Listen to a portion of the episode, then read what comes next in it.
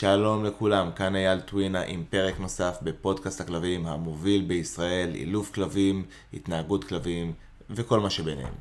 היום אני אדבר איתכם על גזעים, אני אחווה את דעתי על הגזעים הנפוצים ביותר שעבדתי איתם והגזעים שבעצם יש לי איתם הכי הרבה ניסיון. האם זה אומר שאני מומחה לאותם גזעים? אני לא מגדיר את עצמי כמומחה לאותם גזעים. בעיניי, בשביל להיות מומחה אה, לגזע מסוים, אתה צריך שיהיה לך מספר פריטים מאותו גזע, לגדל אותם מבגרות עד, אה, אה, מגרות עד בגרות, ובנוסף אתה צריך אה, ללוות מספר שגרים מאותו גזע, מבגרות, מגרות עד בגרות. זה מה שהופך בן אדם להיות מומחה לגזע מסוים בעיניי. אז מומחה לגזעים אני לא, אבל אני כן מומחה לאילוף כלבים, ואני כן בן אדם שראה הרבה כלבים, ואני אחווה את חוות דעתי בתור בן אדם כזה על, אה, על אותם גזעים. לפני שנצלול פנימה, אני רוצה לדבר על תופעה שאני רואה די הרבה, אה, והיא תמיד נראית לי קצת מוזרה ומשעשעת, וזה החיפוש אחר מאלף שמתמחה בגזע. יש לי קינג צ'ארלס קווליר ואני רוצה מאלף שמתמחה בגזע הזה. יש לי שיצו ואני רוצה מאלף שמתמחה בגזע הזה. יש לי אוסטרלי מעורב ואני רוצה מאלף שמתמחה בגזע. אז כמו שכבר ציינתי בהתחלה, מעטים האנשים שבאמת מתמחים בגזעים, זה שיש לי רועה גרמני לא הופך אותי למומחה לרועים גרמנים. ועוד יותר נדיר להתקל באנשים שהם גם מתמחים בגזע מסוים וגם מאלפים. ממש, אני יכול לחשוב על אנשים בודדים כאלה. בנוסף, הרוב המוחלט של הגזעים הם לא מורכבים, גזעים מאוד פשוטים ונוחים לגידול, שאינם מצריכים התמחות מיוחדת. הפסיכולוגיה היא אותה פסיכולוגיה, ההתניות הן אותן התניות, והרבה יותר חשוב מהתמחות בגזע זה עד כמה ניסיון יש לאותו מאלף עם כלבים, שזה באמת שם המשחק. וכמובן גם רמת התקשורת של אותו מאלף עם בני אדם, היכולת שלו לנסח את עצמו ולהסביר את עצמו, אלו דברים לא פחות קריטיים. אה, נראה לי שאנחנו קצת זולגים מהנושא, אבל אולי זה רעיון גם לאיזשהו פודקאסט לדבר קצת על מאלפי כלבים, מה צריך בשביל להיות מאלף טוב. כתבתי על זה כמה פוסטים, אולי אני אהפוך את זה גם לאיזשהו פודקאסט בעתיד, מה אתם אומרים? אז חזרה לענייננו, כמו שאמרתי, רוב הגזעים אינם זקוקים לאיזושהי אה, התייחסות מיוחדת בהכרח ולניסיון מיוחד של איש המקצוע. כמובן שזה יכול לעזור, אבל הרבה יותר חשוב זה הניסיון שיש לאיש, לאותו איש מקצוע בשטח והיכולות אילוף שלו. זאת אומרת, אני הייתי מעדיף אה, לעבוד עם מאלף שחמש שנים בתחום, ובעולם לא עבד עם בורדר, כשלי יש בורדר כמובן, אה, ולעומת מאלף שהוא שנה בתחום ויש לו שני בורדרים. ובטח ובטח שזה נכון לכלבים שהם לא גזעיים, כלומר גזעיים בלי תעודות או דמויי גזע, שאנחנו בכלל לא יודעים מה השושלת שלהם, אנחנו לא יודעים על פי מה הם הורבעו, אין איזה קו מנחה שמנחה את המגדל שאפשר לפקח עליו, ולכן על אחת כמה וכמה במקרים כאלה זה הרבה פחות רלוונטי שיהיה מישהו שמכיר את הגזע, עוד יותר פחות רלוונטי. וכמובן שזה נכון גם לכלבים שהם חצי גזעיים או שלושת רבעי גזעיים, ובטח ובטח לכלבים שאנחנו רק חושבים שהוא אה, איזשהו, יש בו איזשהו עירוב של גזע מסוים, אנחנו אפילו לא יודעים את זה בוודאות, או שאמרו לנו את זה בעמותה. ונתחיל מהביגל, כלב ציד בריטי, שבמקור פותח לצוד שועלים בקבוצות גדולות. יכולות הציד שלו התבטאו בעיקר בגישוש, זאת אומרת שהוא עם האף דבוק על הרצפה, עוקב אחרי שביל ריח. כך היו מובילים את הציידים לעבר הציד. הצייד לרוב היה מסיים את העבודה, לפעמים גם הביגלים היו יכולים לצוד, אבל כמובן רק צייד, חיות קטנות. אם היה מדובר בחיות יותר גדולות, כמו אה, חזירי בר או איילים, אז פה לא היה לביגלים סיכוי. ראיתי המון ביגלים מכל מיני סוגים, ראיתי כאלה קשוחים מאוד, ראיתי כאלה מאוד רכים, ראיתי כאלה מאוד גרגרנים, רובם, ראיתי כאלה דווקא שבכלל לא, לא התעניינו באוכל, אבל באופן כללי, רובם הם מאוד מאוד, עדיין מאוד ציידים. כלומר, יכולות העבודה והאופי עדיין יושבים מאוד חזק. הביגל אתלט, בנוי טוב, חזק, אבל המבנה גוף שלו הוא מבנה כבד שאינו מתאים לקפיצות. זאת אומרת, אם אתם מחפשים כלב לפריסבי או לאג'יליטי, ביגלים פחות מתאימים. גם הנשיכה שלהם לא חזקה במיוחד, כך שלספורט כלבני הם פחות מתאימים, למרות שזה כלב עם המון יצרים, המון כוח, המון נחישות, כלב עם אופי של כלב עבודה. וכשאני אומר לספורט רלבנים לא מתאים, כמובן שזה לא כולל דברים שקשורים להערכה, כל מה שקשור להערכה, בטח לגישוש, הביגל יכול להיות מצוין. אחלה כלב. משום מה, דווקא בתחרויות גישוש בעולם אין הרבה ביגלים והם לא לוקחים מקומות ראשונים, את המקומות הראשונים בדרך כלל לוקחים הרועים הגרמנים או הרועים הבלגים, המלינואות, וזה מעניין מאוד למה. אין לי תשובה מבוססת בעניין, אני רק יכול להעריך, כמי שקצת מכיר את התחומים האלה, שהכלבים האלה, המלינואות, הרועים הגרמניים, הבלגים למיניהם, הם כלבים אה, שהרבה יותר מרוכזים במטרה, הרבה יותר קשובים לנוהג מהביגל, ולכן התוצאות שלהם יותר טובות, למרות שדווקא מבחינת היכולות הערכה עצמם, הביגלים אמורים להיות יותר טובים. אז נחזור למבנה גוף, מאוד אתלטיים, חזקים. יש להם כושר, סיבולת, לב ריאה, מעולים. מבחינת האופי, מדובר בכלב סופר עקשן, יבחון אתכם כל הזמן, כל הזמן בודקים גבולות, כל הזמן מנסים, כל הזמן מותחים את הקווים.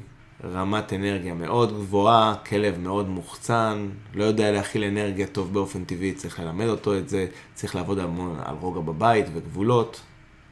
כלב מאוד שמח, מאוד חוצפן, אוהבים לקפוץ על אנשים, גם על כלבים אחרים, אוהבים כמובן עם בדיקת גבולות, הזכרתי את זה, הרבה פעמים זה מעצבן כלבים אחרים, הרבה כלבים לא אוהבים אותם, בייחוד גם בגלל הזנב הזקוף שלהם והמתנשא, פלוס האופי החצוף, הרבה כלבים אה, אה, מתעצבנים עליהם, פשוט לא, לא כל כך אוהבים אותם.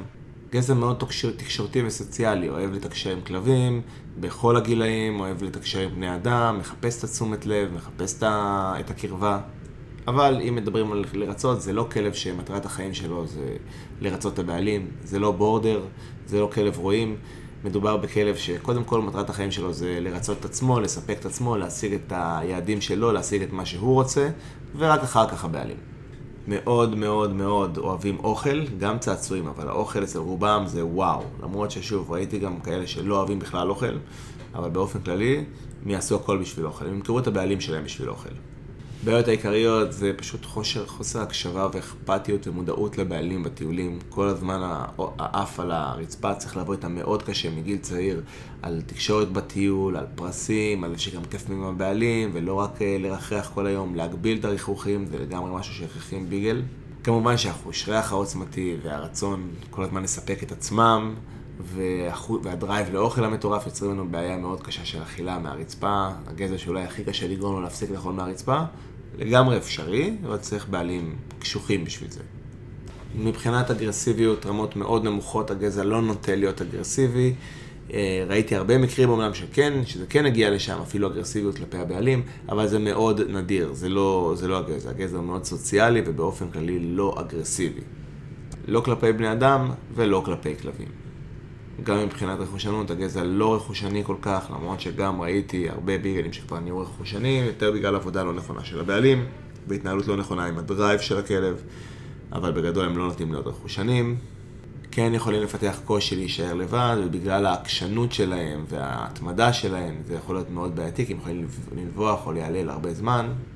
המון בעיות צרכים עד גילאים מאוחרים, רואה את זה המון אצל ביגלים, אני לא יודע למה, יכול להיות רפואי, יכול להיות התנהגותי, לא הצלחתי עוד לעלות על הסיבה, אבל יש איתם המון בעיות צרכים.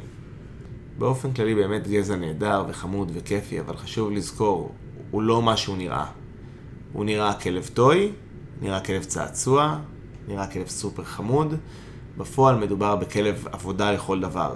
כלב קשוח, כלב עם התמדה גבוהה, כלב חזק, כלב שדורש המון פעילות, כלב מאוד חכם, אה, ועוד דבר ששכחתי להגיד, ואולי הכי חשוב, הם מניפולטיביים. הם מצליחים לשחק עם הבעלים על האצבע הקטנה שלהם. אבל זה בדרך כלל נובע גם מסוג הבעלים שלוקח ביגל, שלרוב הבעלים שלוקחים ביגל הם לא אה, אנשים שהיה מתאים להם להחזיק דווקא כלב עם אופי כזה, והם בוחרים אותו הרבה פעמים בגלל הצורה שלו, בגלל שהוא כזה חמוד ומתוק, ולא בגלל האופי שלו או היכולות שלו ובלי בדיקה מתאימה של האם זה מה שהם רוצים. ויסלה הונגרי מדובר בכלב ציד שהפיתוח שלו החל להתגבש בסביבות אה, שנות ה-20 של המאה הקודמת בהונגריה. אה, והגזע מוכר כגזע רשמי החל משנת 1936. הוא שייך למשפחת כלבי הציד, ובתוך המשפחה הזאת יש תת קבוצה שנקראת כלבי רובים. מטרתם העיקרית היא להתלוות אל הצייד ולעזור לו למצוא את הציד שהצייד ירה בו. הם עושים זאת באמצעות הצבעה לכיוון הציד, אותה הצבעה מפורסמת, אה, תנוחה שבה הרגל מקופלת קלות, רגל ימין או רגל שמאל, וכל הגוף ממש מצביע על, כיוון, על הכיוון בו נמצא הציד. אז הכוונה הראש, אה, אה, הראש והזנב בערך מקבילים אל הרצפה, הרגל מקופלת קלות והמבט מצביע בצורה מאוד חדה וממוקדת על הכיוון שבו אה, נמצא הציד. ההצבעה הזאת היא בעצם אה, קטע מוקצן של סוג של מערב. זאת אומרת שזה ביטוי של יצר ציד מאוד מאוד חזק, שבני האדם פיתחו באמצעות אה, הרבעה סלקטיבית למין אה, התנהגות שהיא סוג של מערב מוקצן שיוצר את האפקט של, ה, של ההצבעה, שזה בעצם חלק מאותו אה, התנהגות ציד של אותו, של אותו גזע.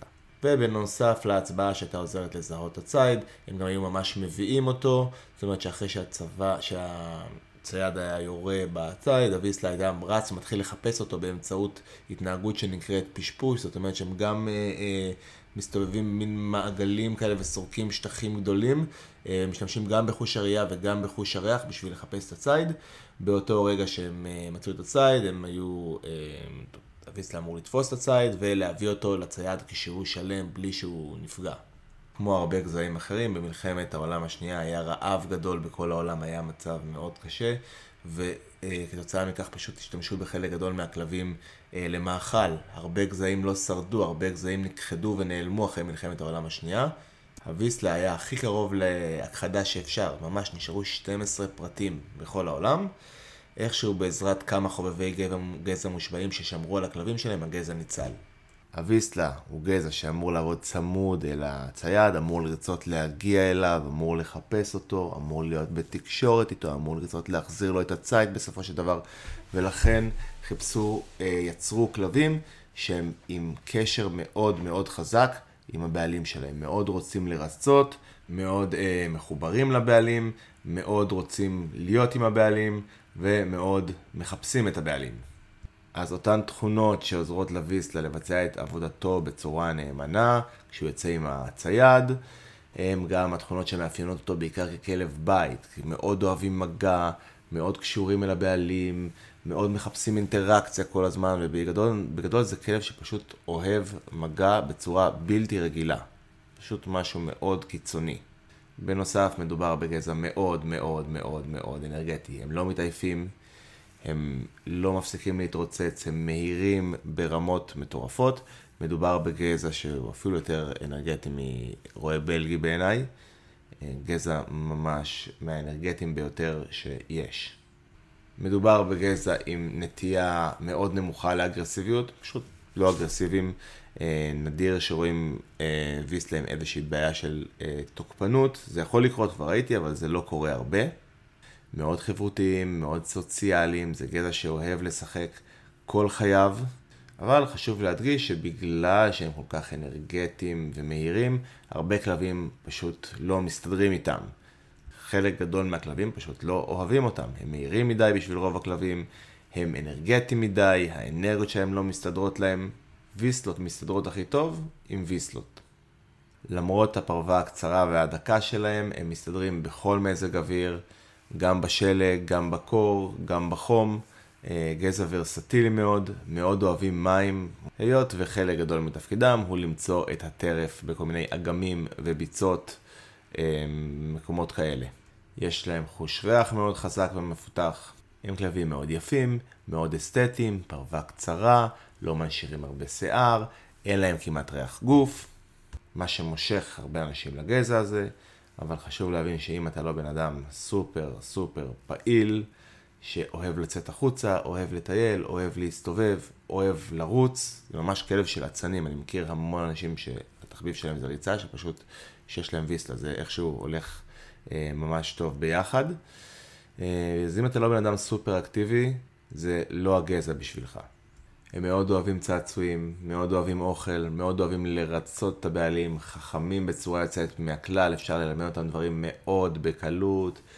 מבחינת ספורט כלבני, הגזע יכול להתאים מאוד לפריסבי, קניקרוס, קניקרוס, רכבות כלבים, הערכה, ובגדול הם יכולים לעשות כמעט כל ספורט שלא כולל בתוכו עבודת הגנה או נשיכה. בעיות התנהגות נפוצות הם, וואו, יש, יש הרבה, יש הרבה, רואים אותם המון באילוף, את הוויסלות. אה, דבר ראשון, תלות, חרדות נטישה למיניהם, שהם כל כך תלותיים אל הבעלים. אם הבעלים לא מקבלים הדרכה נכונה מגיל צעיר, איך גם ליצור ריחוק, איך לחזק עצמאות, עלולה להתפתח בעיה של תלות. כמובן בעיות שיכולות לנבוע מהתנהלות לא נכונה מבחינת אנרגטיות, חוסר אה, לימוד רוגע בבית, פריקת אנרגיה לא נכונה ולא יעילה, אה, זאת אומרת שמשיכות ברצועה, התרגשות יתר מגירויים, חוסר שליטה ליד גירויים, אה, התרגשות יתר בבית, חוסר יכולת להירגע בבית, דברים כאלה. עלולות להתפתח גם בעיות רדיפה למיניהן עם חיות בר, אבל בגלל שמדובר גם בגזע שאמור להיות מאוד עדין, בשביל שהוא לא יפגע בציד, יש להם אגרסיביות מאוד נמוכה, כמו שכבר אמרנו, הם עדינים, הם רגישים. גם במקרים שבהם ויסלה תופס אה, חיה, ראיתי ויסלה תופסים קיפודים, ברווזים, אה, הם לא פוגעים בהם, הם מחזיקים אותם ברוב המקרים, היו גם כמובן, גם שמעתי על מקרים אחרים, אבל פשוט מחזיקים אותם ולא הורגים את החיה. אז זאת הגנטיקה של הוויסלה, מצד אחד כלב עבודה בכל רמ"ח איבריו, מצד שני הוא גם מאוד עדין, והאופי הרך והעדינות היא אחת הסיבות שמאפשרת למגוון רחב של אנשים, יחסית, אה, יחסית לגזע כל כך כל כך אנרגטי, לגדל את הגזע. כי בסך הכל עדינים, אפשר להשתלט עליהם, אבל כן חייבים להיות אנשים מאוד אנרגטיים אה, ואנשים אקטיביים ודינמיים.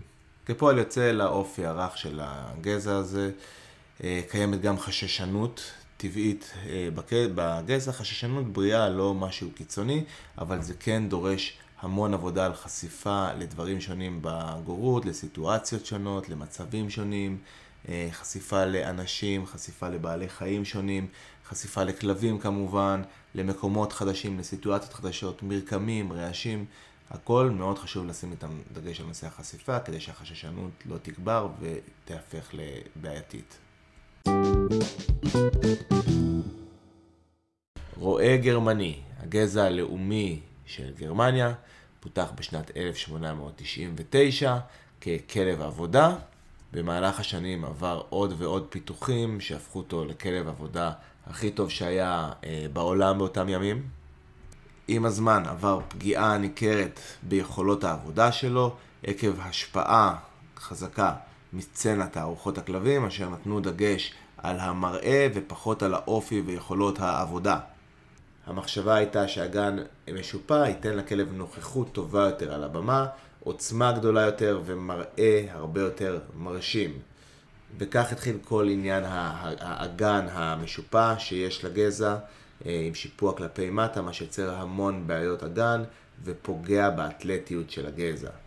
עם הזמן התחילו לראות בצורה מאוד בולטת את הנזקים שההרבעה הלא נכונה הזאת עשתה לגזע, שראו שלא נשאר הרבה מיכולות העבודה שלו ומהאופי שלו, והחלו בתהליך של אה, לנסות לשקם אותו ולנסות להחזיר אותו למה, למה שהיה אה, בעבר. וכך נוצר קו דם שהוא קו דם נפרד מה, מהגזע. זה לא תעודה נפרדת, הגזע עדיין מוחשב כאותו, נחשב כאותו גזע, אבל מדובר בקו אה, דם שהוא שונה, וזה הרועה גרמני קו דם עבודה. אז היום למעשה יש לנו בעצם שני סוגים של רועה גרמני, יש את הקו תערוכות, שזה הרועה הגרמני הקלאסי שאתם מדמיינים, אה, שיער אה, חום, אה, חום שחור, זה המופע הנפוץ ביותר, ויש לנו רועה גרמני קו דם עבודה, שהם במגוון צבעים, ופה שמו יותר דגש על ארבעה על פי יכולות עבודה, על פי אופי, ופחות על פי מראה. אז נתחיל מלספר את החוויות שלי מהרועה הגרמני. אה, סך הכל מדובר בגזע די נפוץ, ככה שרואים אותם הרבה באילוף. אה, בנוסף, בתור אחד שמתאמן בספורט כלבני, אה, יש לנו במועדון המון המון המון כלבי רועה גרמני, אז אני גם רואה אותם על בסיס שבוע, ככה עם, עם הבעלים שלהם, ואני חושב שיש לי די הרבה ניסיון עם הגזע הזה. אז נתחיל בלדבר על קווים כלליים על הגזע שיכולים להתאים לשני קווי אדם. קודם כל, כיאה לגרמני, גזע שפותח בגרמניה, ואני חושב שאפשר לאפיין את זה בכל, אה, אה, לאפיין ככה את כל הגזעים הגרמניים. סופר סופר צייתן, אה, רוצה לרצות, רוצה לציית, גזע שפשוט נהיג מאוד. פשוט מקשיב לבעלים בצורה יחסית גבוהה וטובה. בגדול, כל כלב צריך שינהלו אותו ויגידו לו מה לעשות. הם לא, הם לא פותחו בשביל אה, לנהל אחרים, הם פותחו בשביל למלא הוראות בבני אדם, אבל עם רועה גרמני זה במיוחד בולט. זה קטע שמאוד דורש אה, ניהול, דורש בעלים אסרטיביים, בעלים שהם במרכאות אלפא, שינהלו את הכלב, יגידו לו מה מותר ומה אסור, ויחזיקו אותו קצר. זה גזע לא סוציאלי במיוחד, אחרי שהם מתבגרים הם כמעט ולא מתעניינים בכלבים, אלא אם כן זה למטרות אה, קרב, או התבריינות, או דומיננטיות.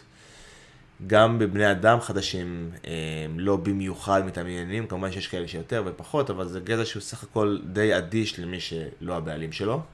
כמו שאמרתי, יש בהם אגרסיה, הם בקלות יכולים להפך להיות תוקפניים ומסוכנים, בעיקר לכלבים אחרים, אך גם לבני אדם, זה יכול לקרות מאוד מהר. מצד שני, גם מגיבים טוב מאוד כשאומרים להם לא, הצייתנים, כשאומרים להם לא, כלב מקבל איזשהו תיקון, מקבל פידבק שלי על ההתנהגות, הוא, הוא בדרך כלל מפסיק, הם מקבלים את זה, הם מבינים את זה, והם לא מנסים יותר מדי אה, אה, לחפש דרכים אחרות, לא, זה לא גזע עקשן בכלל, גזע מאוד, כמו שאמרתי, צייתן, נהיג, אה, אסור לעשות את זה, אין בעיה, למה לא אמרת קודם? בניגוד לגזעים שדיברנו עליהם עד עכשיו, שזה הביגלים, ובמיוחד, במיוחד, במיוחד, ויסטלוט, שהם גזעים עם, אה, מאוד מוחצנים, עם יכולת אה, אה, לשמור, לשמר אנרגיה, יכולת להכיל אנרגיה מאוד אה, לא, לא גבוהה. הרועה הגרמני הוא אה, גזע מופנם יחסית, זאת אומרת שהוא יכול להיות מאוד מאוד אנרגטי, מאוד דרוך, אבל לא רואים את זה עליו. בנוסף, יש לו יכולת הרגעה עצמית גבוהה והכלת אנרגיה, כמו שאמרתי, שזה בעצם אומר שגם אם אני אה, לא אפרוק לרועה גרמני אנרגיה, אז יש, יהיה לו יותר קל להתנהל עם האנרגיה שיש בו בבית, מאשר כלב יותר מוחצן, כמו ביגל או ויסלה. יהיה לו יותר קל פשוט להכיל את זה ולהרגיע את עצמו למרות שהוא לא פרק את כל האנרגיה. וזה לא אומר שאפשר לא לפרוק להם אנרגיה כמובן, זה פשוט אומר שהם מסוגלים להכיל אנרגיה בצורה טובה יותר מגזעים מוחצנים יותר. באופן כללי רמת האנרגטיות שלהם היא בינונית, הקווי דם כמובן יותר אנרגטיים, יותר חזקים, דורשים יותר פריקת אנרגיה, והקווי, והקווי שואו הרבה פחות. מבחינת יצרים, פה יש הבדל ענק בין הקווי שואו אה, לקווי עבודה. קווי השואו, היצרים שלהם הם בינוניים ומטה, לא חזקים במיוחד, לא אתלטיים במיוחד, לא אנרגטיים במיוחד. לעומת הקווי העבודה, שהיצרים שלהם הרבה יותר חזקים, הרבה יותר עוצמתיים, הרבה יותר אתלטיים. מבחינת אגרסיה, כמו שאמרתי, הגזע הוא כן נוטה להיות אגרסיבי, אפשר להשתמש באגרסיות האלה לעבודת הגנה כזו או אחרת, אם זה הגנה טריטוריאלית, אם זה הגנה אה, אישית. אבל זה גם כלב שאפשר בקלות אה, להפוך אותו לכלב משפחה, גם את הקווי עבודה, הם יכולים להיות אחלה כלב ליווי, כלב משפחה, רגוע ויכול להתנהל, אה, ואפשר להתנהל איתם בכל סביבה שהיא, אפילו במרכז תל אביב. עם קצת גבולות, קצת משמעת ואילוף. בגלל שמדובר בגזע שהוא לא כל כך סוציאלי, ואחרי גיל מסוים הוא פחות מתעניין בסביבה, זה גזע שיותר קל לעבוד איתו על פוקוס מגזעים אחרים, גזע שיותר קל לו להתמקד בבעלים, נותן לנו התנער, ית, אה, יתרונות מבחינת האילוף. בעיות התנהגות נפוצות, מה לא? בעיקר תוקפנות לכלבים, טריטוריאליות, חסות, תלות, הם בקלות יכולים לפתח התנה... אה, בעיות אם לא עובדים איתם נכון, ואם אין להם שוב בעלים חזק ואסרטיבי שיגיד להם טוב מאוד מה מותר ומה אסור. בעיניי זה לא כלב שצריך לקבל הרבה חופש בחירה, פשוט כלב שצריך להגיד לו כל הזמן מה לעשות. הם אוהבים את זה, לא, הם לא צריכים את העצמאות הזאת או את החופש הזאת, פשוט צריכים בעלים שינהל אותם. כיום אה, קווי דם מסוימים אה, בקווי העבודה של הרועה הגרמני, הקווים הטובים ביותר נחשבים ככלב העבודה השני אחרי הכי טוב, אחרי הרועה הבלגי. עדיין משתמשים בהם הרבה בשירותי הביטחון, בעיקר למטרות הערכה, פחות לתקיפה, זה יותר עושים עם רועים בלגים, אבל שוב, יש גם רועים גרמנים שעושים תקיפה. מבחינת האופי מדובר בגטע שהוא סך הכל די מאוד יציב ומלא ביטחון עצמי. בשנים האחרונות, במטרה לשמר את יכולותיו של הגזע ככלב עבודה, החלו להוסיף קריטריונים מסוימים בשביל לקבל אישורי, אה, אישורי הרבעה. הקריטריונים כוללים לעבור בהצלחה מבחני משמעת כאלה ואחרים, אשר יוכילו, אה, אה, יוכיחו את יכולותיו של אותו פרט, יכולותיו הפיזי, הפיזיים והמנטליים. בחלק גדול מהמדינות שהחלו בשיטה הזאת נקרא לזה, המבחן המדובר הוא מבחן IGP1 שהכלב צריך לעבור, זה מבחן קשה, דורש הרבה זמן להתאמן אליו. אה, ולהכין את הכלב אליו, הוא כולל אה, עבודת אה, משמעת, עבודת הגנה ועבודת הערכה. גם בארץ החלו ליישם את הגישה שרואה גרמני שמקבל אישור ארבעה צריך לעבור איזשהו מבחן מסוים, אמנם לא מבחן קשה כמו IGP 1, אבל כן מבחן BH שהוא מבחן יותר קל שכולל רק משמעת ואיזשהו מבחן רחוב שכולל בדיקה של היכולות המנטליות והסוציאליות של הכלב מול גירויים שהכלב נתקל בהם בחיי היומיום, כמו רוכבי אופניים, אנשים רצים, כלבים אחרים וכדומה, הכלב צריך להראות התנהגות רגועה ולא אגרסיבית מול אותם גירויים. מבחינת יצרים, הגזע הוא כאמור גזע שאמור להיות עם יצרים חזקים. הגזע, היצר הבולט אמור להיות יצר קרב.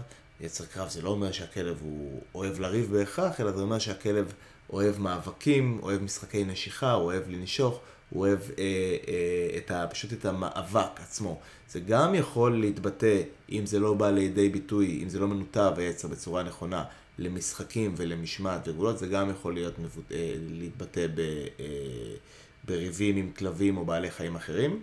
בנוסף, לגזע יש מחויבות גבוהה לחפץ המץ, זאת אומרת, אחרי שהם אה, באיזשהו קרב משיכות מצליחים לחטוף לנו את, את החבל או את הצעצוע, הם בדרך כלל רוצים לשמור אותו לעצמם, הם מאוד לא רוצים להחזיר אותו, וללמד רועה גרמני הבאה זה משהו שדורש קצת סבלנות, הם לרוב אה, ודורש יותר אה, עבודה קשה מגזעים אחרים, כי הם לרוב מאוד רוצים לשמור את הצעצוע לעצמם ולהחזיק אותו אצלם. גזע אוראלי מאוד אוהב להחזיק דברים בפה, יכולים להחזיק, פשוט ללכת טיול שלם עם uh, מקל, או עם איזשהו בקבוק, או משהו ש... Uh, כל דבר שמכניסים להם לפה בעצם. מבחינת מבנה גוף, הגזע הוא גזע יחסית כבד, אמנם הם מבחינת גודל נחשבים בינוניים, אבל המבנה גוף שלהם הוא יחסית כבד, הוא לא אתלטי במיוחד, ולכן מומלץ להימנע איתם, אה, מלעשות איתם קפיצות. וספורט כלבני שכולל בתוכו קפיצות גבוהות כמו agility, פריסבי, אה, ופחות מומלץ להם. גולדנים, גולדן רטריבר, אחד ה bankers מבחינתי, אחד ההמלצות אה, לגזעים שאני אתן לכל אה, משפחה עם ילדים שתבקש ממני המלצה לאיזשהו גזע. אחד מהגזעים שאני הכי אוהב להפגיש איתו גורים, בגלל שהם כל כך יציבים וסבלניים. אבל בואו נתחיל רגע מקצת היסטוריה. אז הסיפור של הגולדנים מתחיל בסביבות 1930 אני חושב, אל יתפסו אותי בדיוק בשנה, אני לא סגור לגבי זה. איזשהו לורד סקוטי אה, קנה איזשהו אה, רטריבר, אה, אני חושב שזה רטריבר חלק שיער, זה היה המקור, אה, והרטריבר הזה, הם אמורים להיות שחורים, והרטריבר הזה היה, יצא צהוב, היה בו איזשהו פגן גנטי. אותו לורד סקוטי מאוד אהב את הרטריבר שלו, היה להם קשר מדהים, הוא גם היה עובד ממש טוב, הוא היה עובד מצוין אה, במים, והוא עבד בתנאי מזג האוויר הקשים והקרים של סקוטלנד בצורה יוצאת מן הכלל, ולכן הוא החליט להרביע אותו. הוא הרביע אותו עם גזע אחר, אני לא בדיוק זוכר את אותו שם של גזע, אבל הגזע הזה כבר נכחד היום, הוא לא קיים, ומהצאצאים שלו התפתח, התפתחה, מהצאצאים שלהם, סליחה, התפתחה השושלת של הגולדנים, ככה זה התחיל. אז הגולדנים שייכים לקבוצת כלבי הרובים, גם קבוצה שאמורה במקור להתלוות אל הצייד. אה, הגולדנים אמורים בעיקר להביא את הצייד לצייד אחרי שהצייד ירה בו. כיום אני לא חושב שיש אנשים שהולכים לצייד עם גולדנים, הם איבדו את יכולות העבודה שלהם, הם נהיו כלבי, כלבי ספות, איבדו את האתלטיות שלהם ואת יכולות העבודה. עדיין יש בהם אה, יצרים היצרים יכולים להיות אפילו ברמה בינונית יחסית, עם גזעים מסוימים, ועם אחרים ברמה קלה. האמת שזה מאוד תלוי בבעלים. אנשים אקטיביים שרוצים לעבוד עם, הגל... עם הגולדן שלהם, יכולים להוציא ממנו באמת יצרים יחסית טובים. ולעומת זאת אחרים שלא יעבדו איתו ולא ישקיעו בכלב שלהם, יכולים להפוך אותו לבטטת ספה שלא תתעניין בכלל במשחקים, ולכלב מאוד עצלן בעיניי לפחות משעמם. אז אפשר לעשות את המקול עם חומר בידי היוצר. אמ, אני לא, זוכ, לא זוכר כמעט שראיתי גולדנים אה, עם תוקפנות ממש קשה. יכולים קצת לנבוח לפעמים, אה, אבל הם מאוד יציבים. אני מעולם לא היה לי גולדן עם חרדת נטישה, גם לא לברדור, כלבים מאוד יציבים. היכולת הכלה שלהם היא גבוהה יותר. הם מאוד מזכירים את הלברדורים בהרבה דברים, אבל הגולדנים קצת יותר עדינים מהלברדורים. הלברדורים יותר חזקים פיזית, אה, עם סף כאב הרבה יותר גבוה, הגולדנים קצת יותר אה, עדינים. דרך אגב, עם, עם אה, לברדורים יש הרבה קווי דם שהם מותאמים לציד, קווי דם ממש חזקים, לא בארץ, בארץ הכלבים הם די לא ספורטיביים במיוחד. אבל בארצות הברית יש ממש קווי ציד חזקים ללברדורים, וזה חתיכת כלבים, ממש לא כלב שכל אחד יכול לגדל. אז אני לא חושב שיש קווי דם ללברדורים, לגולדנים. הגולדנים די הפסיקו, אה, אה, הפסיקו לעבוד איתם, והם בעיקר משמשים ככלבי ליווי מעולים, יכולים להיות כלבים אה, טיפוליים מצוינים, גם כלבי נחייה, למרות שבעיקר בכלבי נחייה משתמשים בלברדורים ולא בגולדנים, כנראה עושים את העבודה יותר טוב.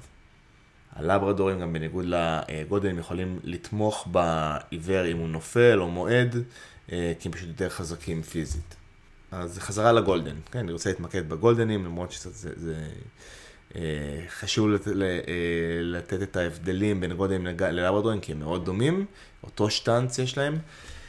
אבל גם אני לא רוצה לדבר יותר מדי על לברדורים, כי פשוט לא עבדתי עם כמויות גדולות של לברדורים. עבדתי עם בודדים, אבל דווקא לא, לא ראיתי אה, הרבה לברדורים באילוף.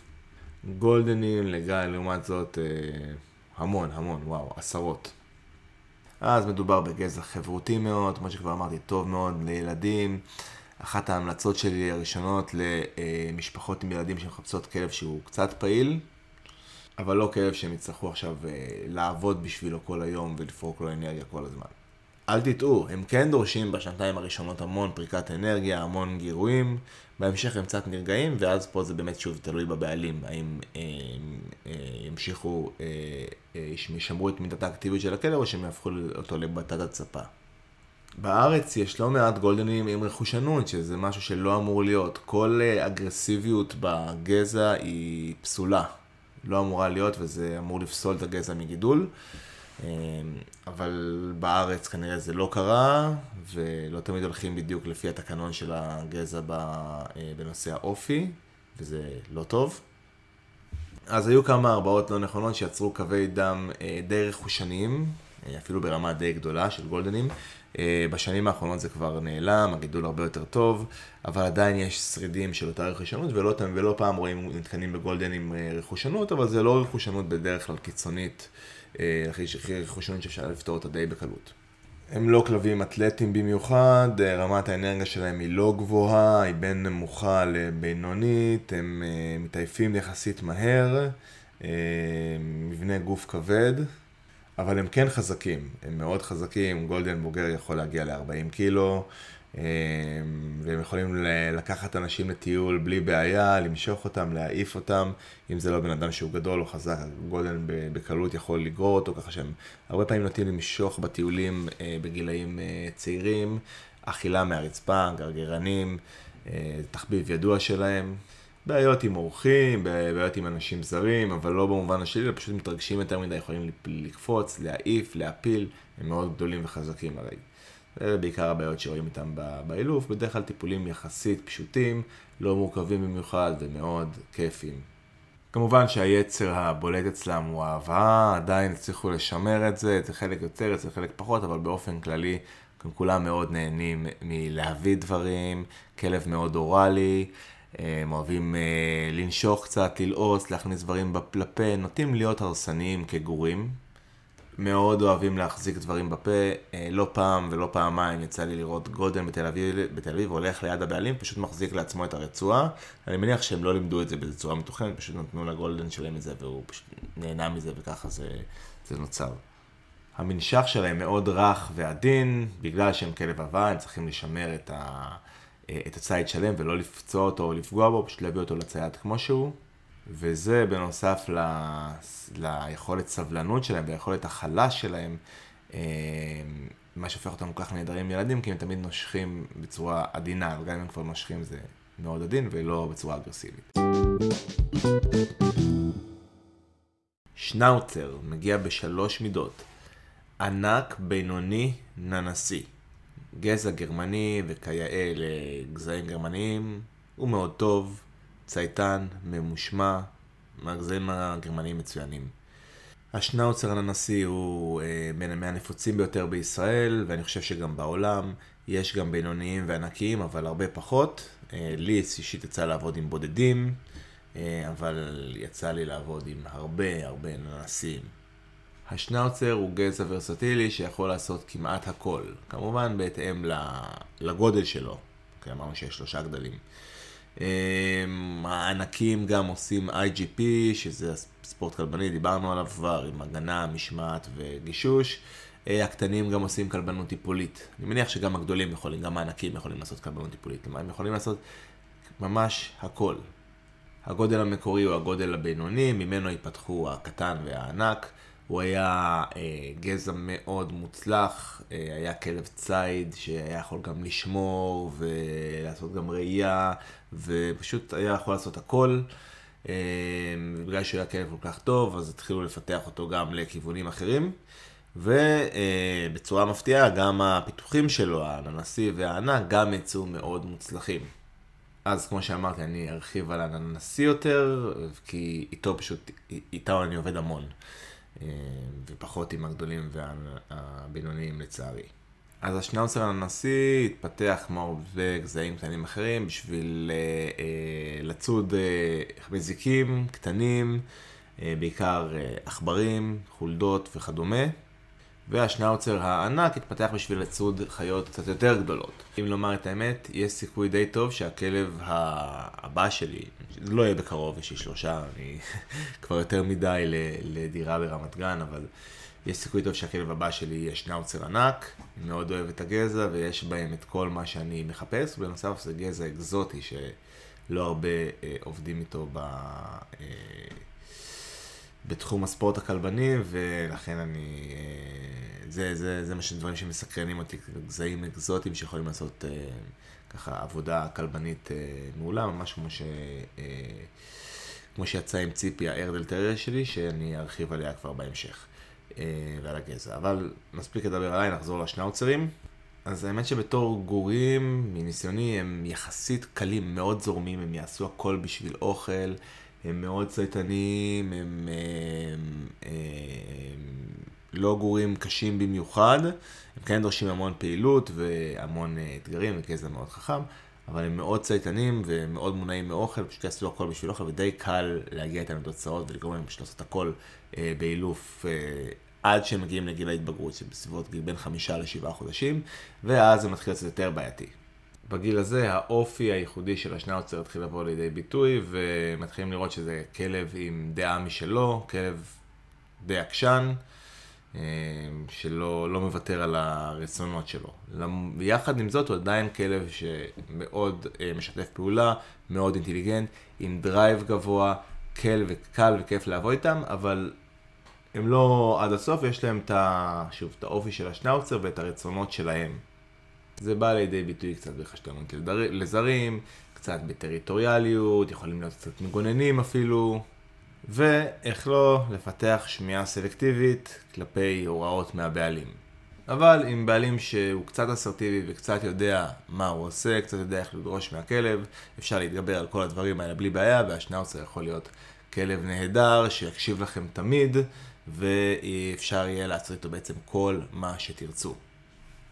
בנוסף, הם פשוט כלבים משעשעים עם המראה שלהם, הזקן, ההליכה, האופי המיוחד. הם כלבים שמצחיקים את הבעלים, משעשעים ופשוט עושים אווירה טובה בבית ומעניינת. גזע יצרי, עוד לא ראיתי שנאוצר שלא אוהב אוכל. ראיתי ביגלים שלא אוהבים אוכל, ראיתי גולדנים שלא אוהבים אוכל, ראיתי ויסלות שלא אוהבים אוכל, של גזעים שמאוד מונעים מאוכל, אבל עוד לא ראיתי שנאוצר שלא אוהב אוכל. אני בטוח שיש, אבל לא יצא לי לראות. בעיות התנהגות נפוצות בנוסף למה שתיארתי, זה נושא, ראיתי כבר הרבה שני עוצרים עם אה, קשיים להישאר לבד, איזושהי תלות כזו או אחרת. הם יכולים גם להיות קצת אגרסיביים לכלבים, כשהכלב עולה להם העצבים, אה, כנ"ל לגבי אנשים. הם לא, זה לא כלב שיושב בשקט אה, כשמישהו אחר מציק לו, אלא אם כן ילמד אותו את זה. מאוד אוהבים לשחק עם צעצועים, כשהם מתבגרים פחות מתעניינים בכלבים, יותר מתעניינים בבעלים שלהם.